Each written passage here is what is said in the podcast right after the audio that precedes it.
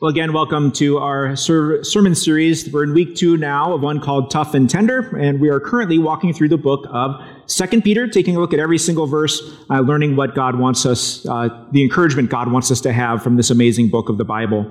So, if this is your, your first week of the series, you missed last week, good news is you can go to YouTube and you can catch up on it because it's a little bit like walking 15 minutes into the movie while after it started and then trying to get up to speed on what's been happening. And that's a little bit of the situation if it's your first time. We're glad you're here, but you, you, you did miss a little bit. So, if you have the chance, go back to, and, and watch that first message if you could. Uh, but just to bring you up to speed uh, really quickly, uh, we're going through this book of Second Peter, written by, of course, Peter, the apostle of Jesus, one of those uh, three closest to Jesus who, who saw some things that even the other disciples didn't see. Um, so Peter wrote this letter to Christians who are now over three decades separated from the resurrection of Jesus, meaning you're getting into the second generation of Christians now. And they were going through some really tough times. There was persecution of the church. They were struggling. They were starting to have some doubts. They were starting to uh, forget some of the things that the apostles had taught them and shared with them. And so their faith is struggling. Meanwhile, Peter is in the closing season of his life. He knows that his life is short and that he will not be on this earth much longer. So he has some critically important words to share with these people who are struggling in their faith. He has words for you and me who sometimes struggle in our faith. So last week we heard about a twofold encouragement from, from Peter. Um, first of all, he said that, that God has given you everything you need, everything for life and for godliness. And that God gave you this connection to Him that you are literally connected to God. You participate in the divine nature, is the way Peter put it, and this is already yours. And then he encouraged us now, make every effort to grow in your faith. Don't be content with a little faith, but make every effort to continue to grow in that faith and to make it stronger and to increase in your own certainty as you see your own faith growing. Uh, so, with that, we continue on with this message where, the, where Peter wants to encourage us to be, well, first of all, to remember and to be certain. So, does that describe you, that, that you would need an encouragement like that? Let me ask you this How many of you are busy? okay, go ahead, raise your hand. Are you busy? Are you sometimes busy? Okay? Uh, Busy people tend to forget things. At least I do. Has it ever happened that a few hours went by, a day went by, several days went by, where you barely gave a thought to God or His truth or His promises? We sometimes forget. Do you ever have doubts now, I don't know all you well, but I'm guessing that if you're like most Christians, there are times when you have doubts about your Christian faith. Now, if, if I'm wrong about that and you have 100% recollection of God's truth and promises all the time, and if your, your faith is so rock solid, you never have a doubt, you get a pass on today's message. Um, you, you don't really have to listen. You can go ahead and tune out. But for the rest of us, we really need to hear what Peter is going to tell us today so that we can remember and so that we can have certainty. So let's jump right in. We're, we're picking up the second half now of the first chapter of 2 Peter, starting at verse 12, that says this. So, he says, I will always remind you of these things, even though you know them and are firmly established in the truth you now have. So it's not like you don't know this yet. I know you do, but I am going to remind you anyway because Peter knows what you and I know, and that is we sometimes forget. He said, I think it is right to refresh your memory as long as I live in the tent of this body, because I know that I will soon put it aside, as our Lord Jesus Christ has made clear to me. I know my time on this earth is greatly limited. He was writing this from prison, probably in Rome, and it was under the persecution of Nero, and God apparently let him know Peter, you're, you're not long for this world. And so Peter said, I don't know how long I've got, but with every breath that's left in me, I am going to keep on reminding you of these amazing truths. I'm going to keep reminding you about what I saw when I was with Jesus. He says, And I will make every effort to see that after my departure, you will always be able to remember these things.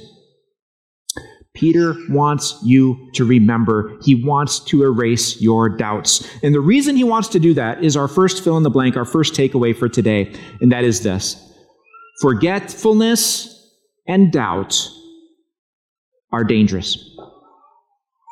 Peter knows that for your faith, forgetfulness and doubt are dangerous. You know, even in areas outside of faith, you know that sometimes forgetfulness can be a dangerous thing. If you have a medication that's very important and that is keeping you healthy or going to make you healthy, and you forget to take your medication, that's not good for you, is it? If, if you are a hunter and you turn the safety off on your rifle and you forget, that's really dangerous. You could hurt or kill somebody. If you are a doctor and you forget some of your medical training, you might get a diagnosis wrong. You might miss a diagnosis and you might put a patient at risk. It's important not to forget, right? And Peter knows when it comes to our spiritual life, forgetting is deadly. We are connected to God through the Lord Jesus Christ if we forget about the Lord Jesus Christ, if that is not an active part of our daily thoughts and heart and living, our faith could fail. We could lose our faith.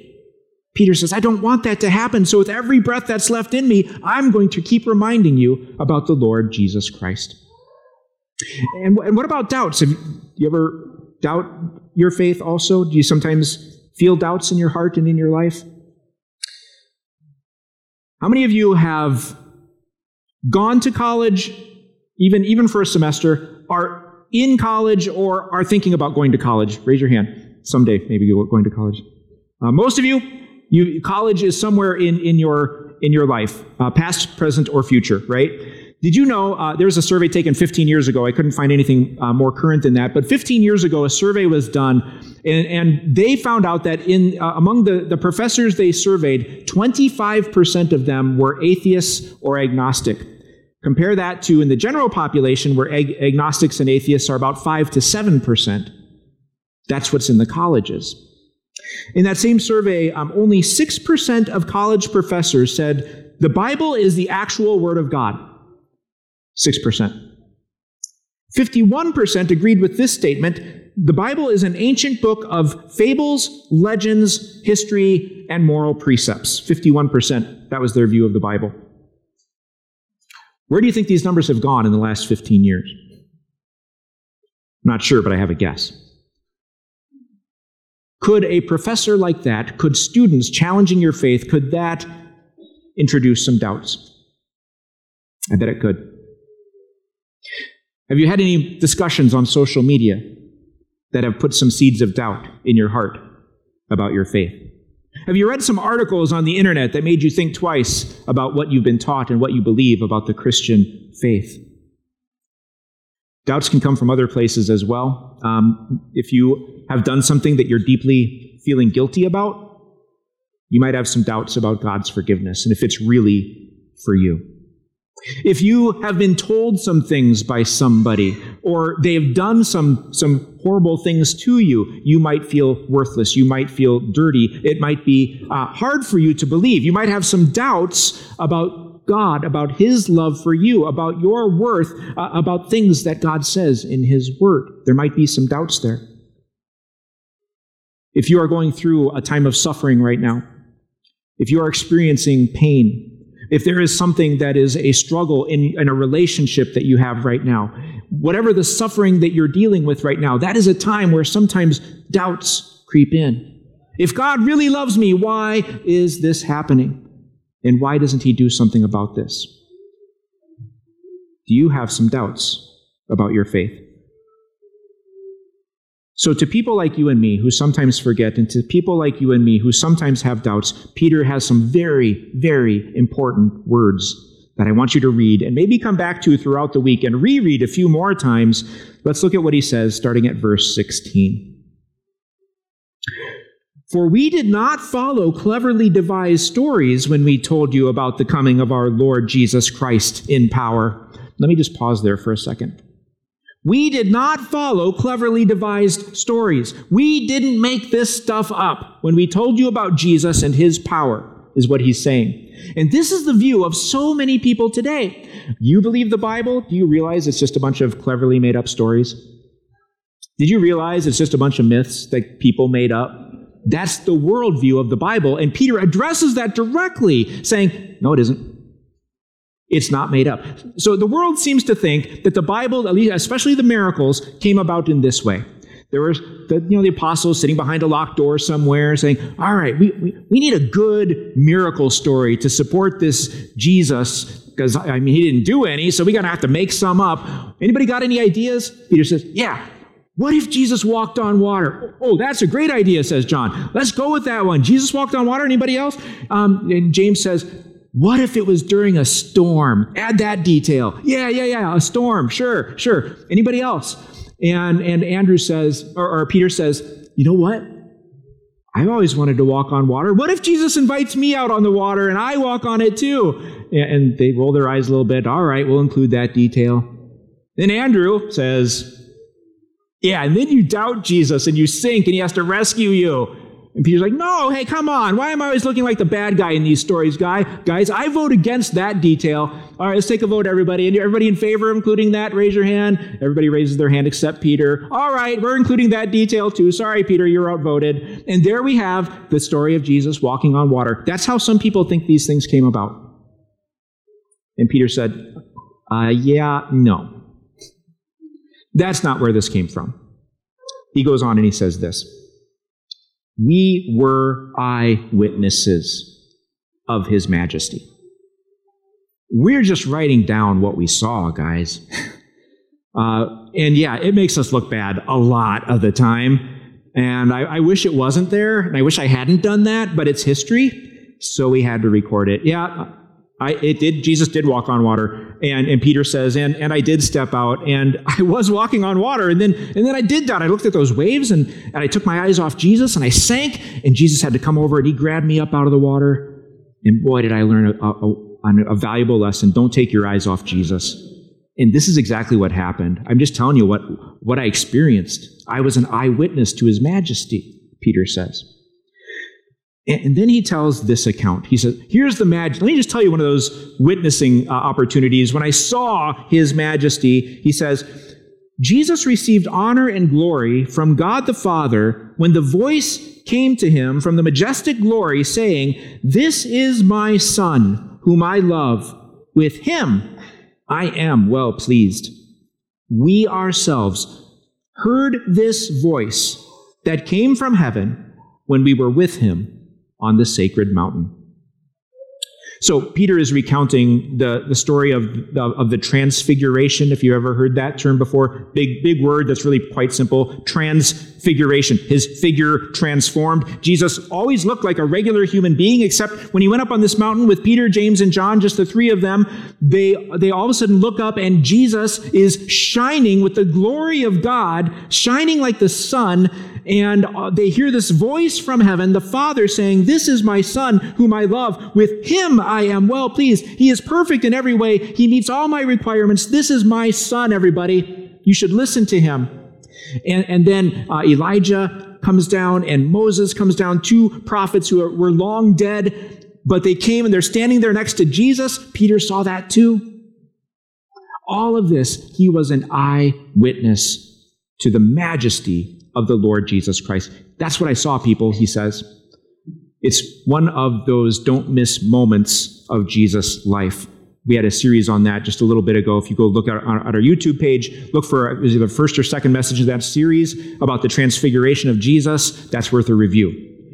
Peter, of, of all the stories that Peter could have told at this point, that's the one that came to mind. That's the one he wanted to share. Why that one? Well, it says it all. Who is Jesus really? He is the Son of God in human flesh. We have the visible evidence that they saw of him shining with the glory of God. We have the Father's testimony that this is his Son and he's pleased with him. We have the testimony of the prophets, Moses and Elijah, who appeared next to him. This was a real event. This really happened. And this was proof that Jesus was who he said he was. Jesus came with the Father's mission to accomplish our salvation. Jesus, when he went to the cross, really did take your guilt, your sin, your shame. He piled it on his own shoulders, went to a cross much like that one, where he bled and died for your sins and mine. And he really rose 2,000 years ago in Palestine. There's a, a grave where he was buried, but he came back alive, broke out of that grave, and Jesus lives. And these are the historical facts to which Peter testifies, as well as all the other apostles. This is the truth of the Christian faith, so that you will remember and so that you will be certain. You can have certainty. You can have certainty because Jesus really happened. That's what Peter wants you to know. These aren't made up stories. Jesus really happened. And that's an important point. Um, if you are kind of new to Christianity or you're struggling with doubts right now, rather than starting with the Bible, 66 books, is this true or not? I better wrestle with that first before I look at anything else. Could I suggest a different starting point? Instead of wrestling with the Bible first, would you wrestle with Jesus first? Who is Jesus really? Would you explore that and answer that question before any other? Well, how can I do that? Would you just look at some historical accounts? I want you to read some history. Okay, well, where do I find history books about Jesus? Matthew wrote one. He was one of Jesus' disciples. Matthew, Mark, Mark wrote one. Um, he was uh, one of the early Christians and, and a, a co-worker with, with Peter. Some people would say Mark is uh, the, the Gospel of Mark is actually Peter's uh, historical account, so read that one too. Um, Luke, he was a doctor who did some firsthand research. He was a historian, and he went and talked to people and other eyewitnesses, and he wrote a very orderly account about all of this so that you, you could know who Jesus is. And then John, he's one of those disciples too, one of those inner three who, who was there with Jesus for everything. He wrote a, an, a historical account as well. So if you'll read his gospel as well, that will give you some insight into who this Jesus really is. So read those four separate biological account, bi, bi, uh, biographical, sorry, biographical accounts about Jesus and see what conclusions you reach. Okay, that's my challenge to you. Where, where are you going to land? Does this sound authentic? Are they including weird details that only somebody that was there would include? Or are they keeping things general just to make a point, just to tell a story, just to convince you of something? You make your own decision then. Tell me what you conclude as you read the four Gospels. Okay, so start there. That's where Peter starts. I saw these things. I'm a witness. I want you to have certainty. I want you to remember these things. Now, now you can do the same by studying those four Gospels. Um, the second assignment is related to what we're about to read, and it's in 2 Peter chapter 1, starting at verse 19, where we hear this. We also have the prophetic message as something completely reliable, and you will do well to pay attention to it as to a light shining in a dark place until the light dawns and the morning star rises in your hearts. Above all, he says, you must understand that no prophecy of Scripture came about by the prophet's own interpretation of things.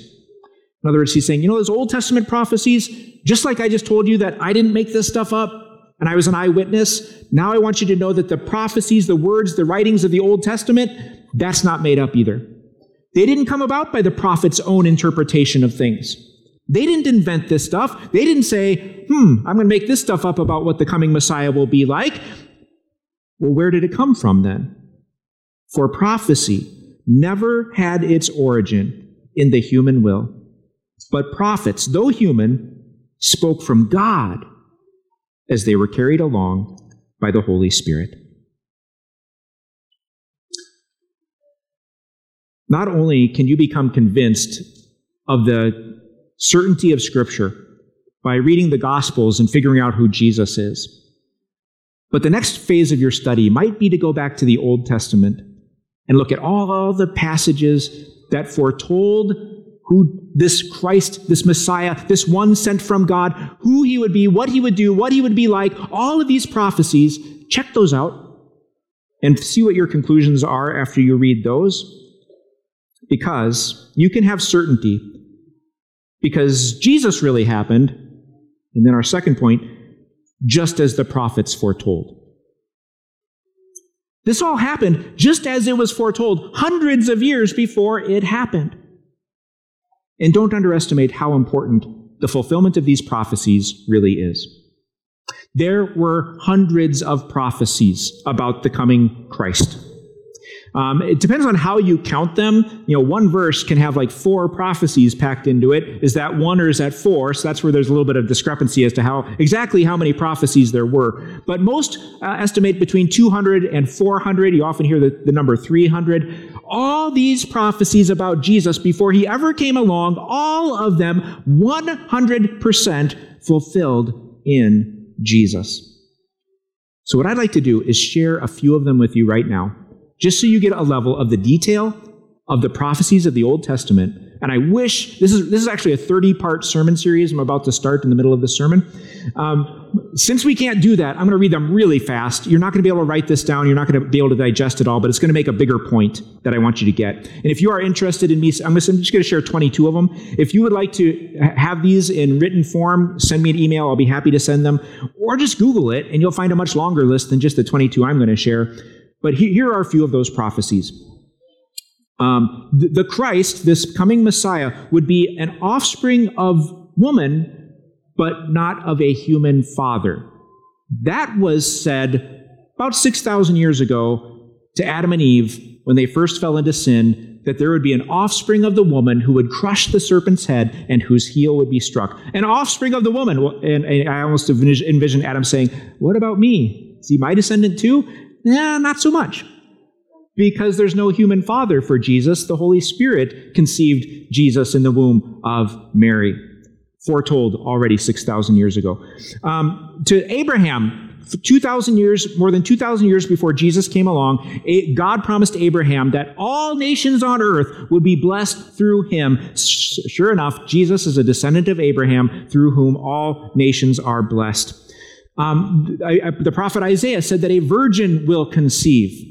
And she did 700 years later. It was Mary.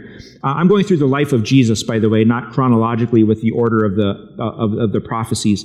The, the prophet Micah said that he would be born in Bethlehem. There are thousands of little villages and towns and cities where Jesus could have been born in Israel, but Micah said, nope, it's going to be Bethlehem. And because of a census, Jesus was born in Bethlehem. One in a thousand chance, but it happened. Um, that Jesus would be sinless, Isaiah told us, and, and he was. That he would be called out of Egypt after Jesus was born. There was a, uh, Herod was going to kill all the boys. Uh, Mary and Joseph take Jesus and they flee down to Egypt. And out of Egypt, God called his son back, which is exactly what is written in Hosea 11, verse 1, hundreds of years before Jesus was ever born. The scriptures foretell that Jesus would have a forerunner, one that would prepare the way for him, who came and whose name was John the Baptist. That's in Isaiah 40. Uh, the miracles of Jesus were foretold. In Isaiah 35, it says, The eyes of the blind will be opened, the ears of the deaf unstopped, the lame will leap like a deer, and you will unmute tongues, and they will shout for joy. Jesus did every one of those miracles. So is that one or is that four? I'd, I'd say four prophecies fulfilled in Jesus, exactly as it was written. That Jesus, when he entered into Jerusalem triumphant on Palm Sunday, that he would do that on a donkey. Zechariah knew it. He, he talked about it in Zechariah uh, 9, verse 9. That he was betrayed by one of his very own friends, the prophets knew a thousand years before it happened, because it was foretold there. That Jesus would be betrayed for 30 pieces of silver. Not 29, not 31, not 30 pieces of gold, but 30 pieces of silver. That exact detail, Zechariah tells us hundreds of years before Jesus came. That Jesus would be beaten and abused, Isaiah told us. Jesus' clothing would be gambled for by the soldiers, foretold in a psalm a thousand years before Jesus was born, is when this gambling for his clothes was foretold. That Jesus would be hated and rejected, Isaiah tells us. That he would be silent before his accusers. He's innocent, he's accused, and he doesn't defend himself. Who does that? Well, Isaiah knew he wouldn't do that because he told said it, said it 700 years before Jesus ever came.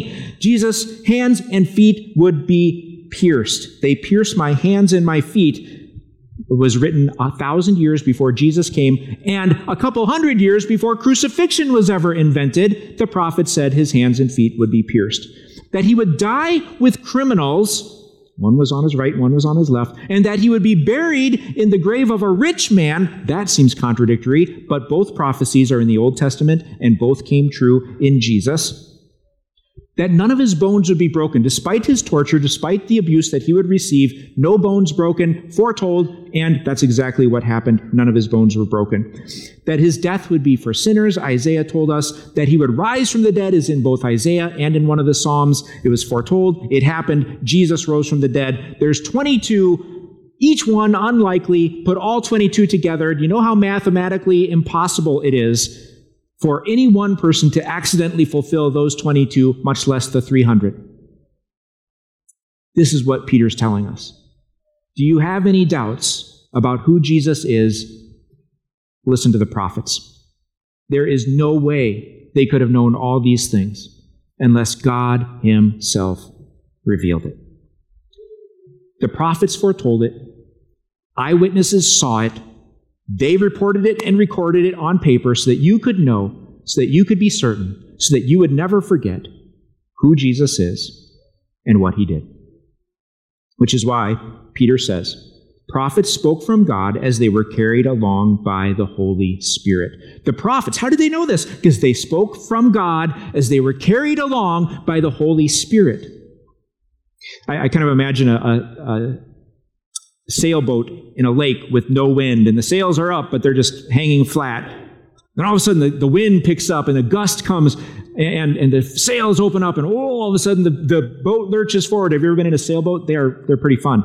And, and all of a sudden, you're just pulled forward. That's how I env- envision um, the, the, inspiration of the Holy Spirit. Now, you know, Peter, Peter sits down, he's ready to write this letter, and then, and then all of a sudden, whoa, he gets pulled along and he starts writing, not in a trance. He knows exactly what words he's putting down. He's using his language, he's using his experiences, his memory, but the Holy Spirit is filling him, drawing him, driving him to write down exactly what God wanted him to do. And, and that's what he did for the prophets, that, that's what he did for the apostles. And that is why the Word of God, the Bible, is true. So write this down the Holy Spirit inspired the Bible, so it is completely reliable. The Holy Spirit inspired the Bible, so it is completely reliable.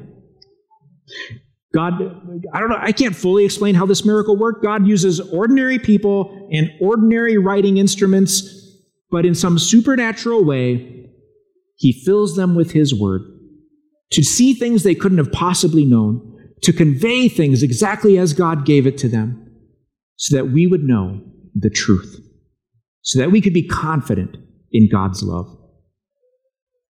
Because the Bible is inspired by God, He breathed into the writers exactly what He wanted them to know. Because the Bible is inspired by the Holy Spirit, it is without error, it is powerful, and it will change your life. Open it, read it, discover for yourself. The Holy Spirit is behind this. So, dear friends, here's what Peter wants you to remember. He said this in, in the reading we, we just heard. The, the message is something completely reliable, which means, he says, you will do well to pay attention to it as to a light shining in a dark place. Which is the next takeaway here, our last takeaway. Always remember Jesus is your light in the darkness, a certain light, an unforgettable light.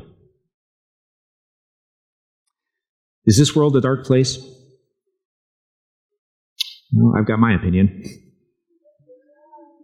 It's a mess, isn't it? This world stinks. There's so much ugly stuff happening. Just watch the news. No, don't. It's too depressing. You don't have to watch the news, though. You, you know it from your own life, don't you? People who have hurt you, people you've hurt, you're broken too. Sometimes we're part of the darkness, aren't we? look at things that are happening around us, things that are happening to us, the struggles that we have, we know we're not in heaven. We're not going to make that mistake. It's clear, right? This world is a dark place. But Jesus is the light of the world. And as long as you follow him, you will not walk in darkness. We need to remember. We need to continue.